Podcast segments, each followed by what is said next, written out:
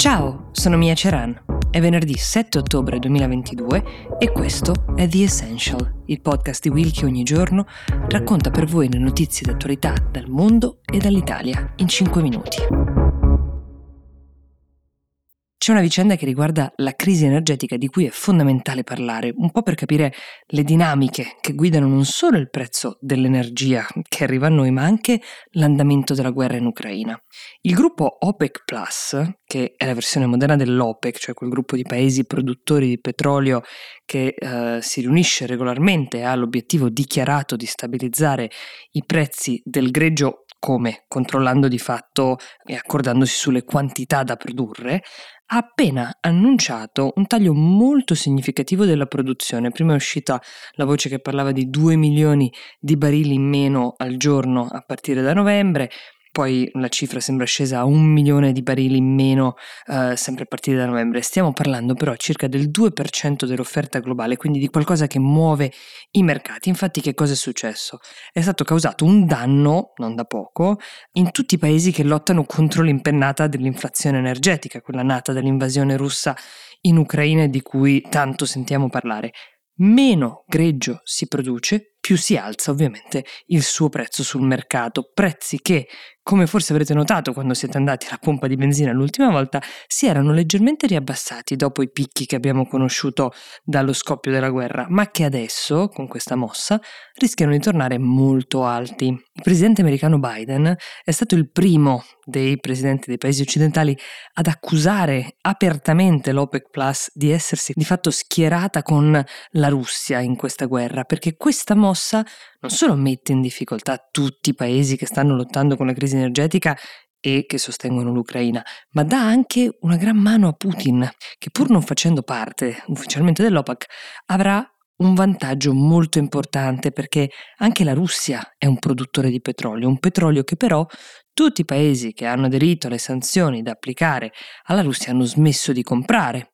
Putin ha continuato a vendere il suo petrolio soprattutto in Asia, la Cina è oggi il principale acquirente del suo petrolio, ma l'ha dovuto fare abbassando i prezzi, come sempre accade quando un compratore sa anche di essere l'unico cliente. Se il prezzo del greggio tornasse a salire nel mondo intero, anche gli introiti di Putin tornerebbero a salire, tutti introiti fondamentali per permettergli di continuare a finanziare una guerra che di fatto lo sta dissanguando. Ecco perché questa accusa mossa all'OPEC di essersi di fatto schierati con la Russia, ma l'interesse di Biden è anche legato alle imminenti elezioni di metà mandato, quelle a cui va incontro a novembre. Andare alle urne con i prezzi della benzina alle stelle in America non ha mai portato bene a nessuno.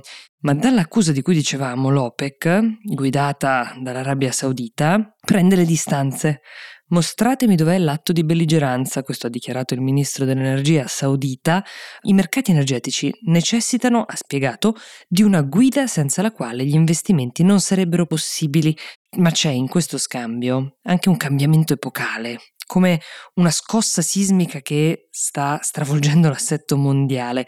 Sono 75 anni, infatti, che, al netto anche di grandi differenze ideologiche, culturali e politiche, l'Arabia Saudita e gli Stati Uniti hanno stretto di fatto un'alleanza energetica che non è mai venuta meno, fino, a quanto pare, a questo momento. È passato appena un mese da quando Liz Truss è stata scelta dal suo partito, quello dei Tories, per prendere il posto di Boris Johnson, diventando così il primo ministro britannico. È un mese nel quale però la Truss si è lanciata in iniziative soprattutto economiche talmente radicali che in parte se l'è dovuta anche rimangiare. Una tra le più discusse è stata sicuramente quella proposta di tagliare le tasse per i super ricchi, una mossa che avrebbe tolto alle casse dello Stato circa 45 miliardi di sterline che la Truss non aveva fatto sapere bene come intendesse rimpiazzare se non generando un nuovo debito pubblico. Ora, la mossa di ridurre le tasse sui redditi alti è una mossa che lei ha fatto nel pieno spirito del suo partito, che storicamente chiede di tornare ad una filosofia economica simile a quella della Thatcher, per dire meno soldi allo Stato, meno investimento nella spesa pubblica, più soldi in tasca ai privati, anche quelli benestanti, in modo che possano spendere di più e rimettere in circolo questi uh, guadagni e quindi l'economia. Questo spiegato in estrema sintesi è un po' il principio della cosiddetta trickle down economy. In realtà, a non essere convinti di questo piano sono in tanti, anche dentro al Partito Conservatore, ma lo sono le testate che fanno opinione e anche le agenzie di rating come l'americana Fitch, che ha appena abbassato l'outlook dell'economia britannica da stabile a negativo. I sondaggi, tra l'altro, rilevano per Liz uno degli indici di gradimento più bassi della storia per un premier in carica, il 14%. E quando questo accade, solitamente anche il partito che un tempo ha sostenuto e scelto un candidato perde quella coesione che serve per sostenerlo, soprattutto perché pensa alle prossime elezioni. È bene ricordare che la Truss non è stata eletta e su quale sia l'effettivo sentimento del popolo nei suoi confronti pende un grandissimo punto di domanda. Il Partito Laburista, anche questo non naviga in grandi acque, ma se Liz Truss non sarà in grado di invertire la rotta, è abbastanza certo che il Partito Conservatore dovrà cercare un altro candidato sul quale puntare per le prossime elezioni. Intanto, Boris Johnson, che se vi ricordate è stato cacciato in malo modo per far largo la Truss e che ci aveva congedati con un I'll be back, si gode questo spettacolo da dietro le quinte. The Essential per oggi si ferma qui, io vi do appuntamento a domani e vi auguro una buona giornata.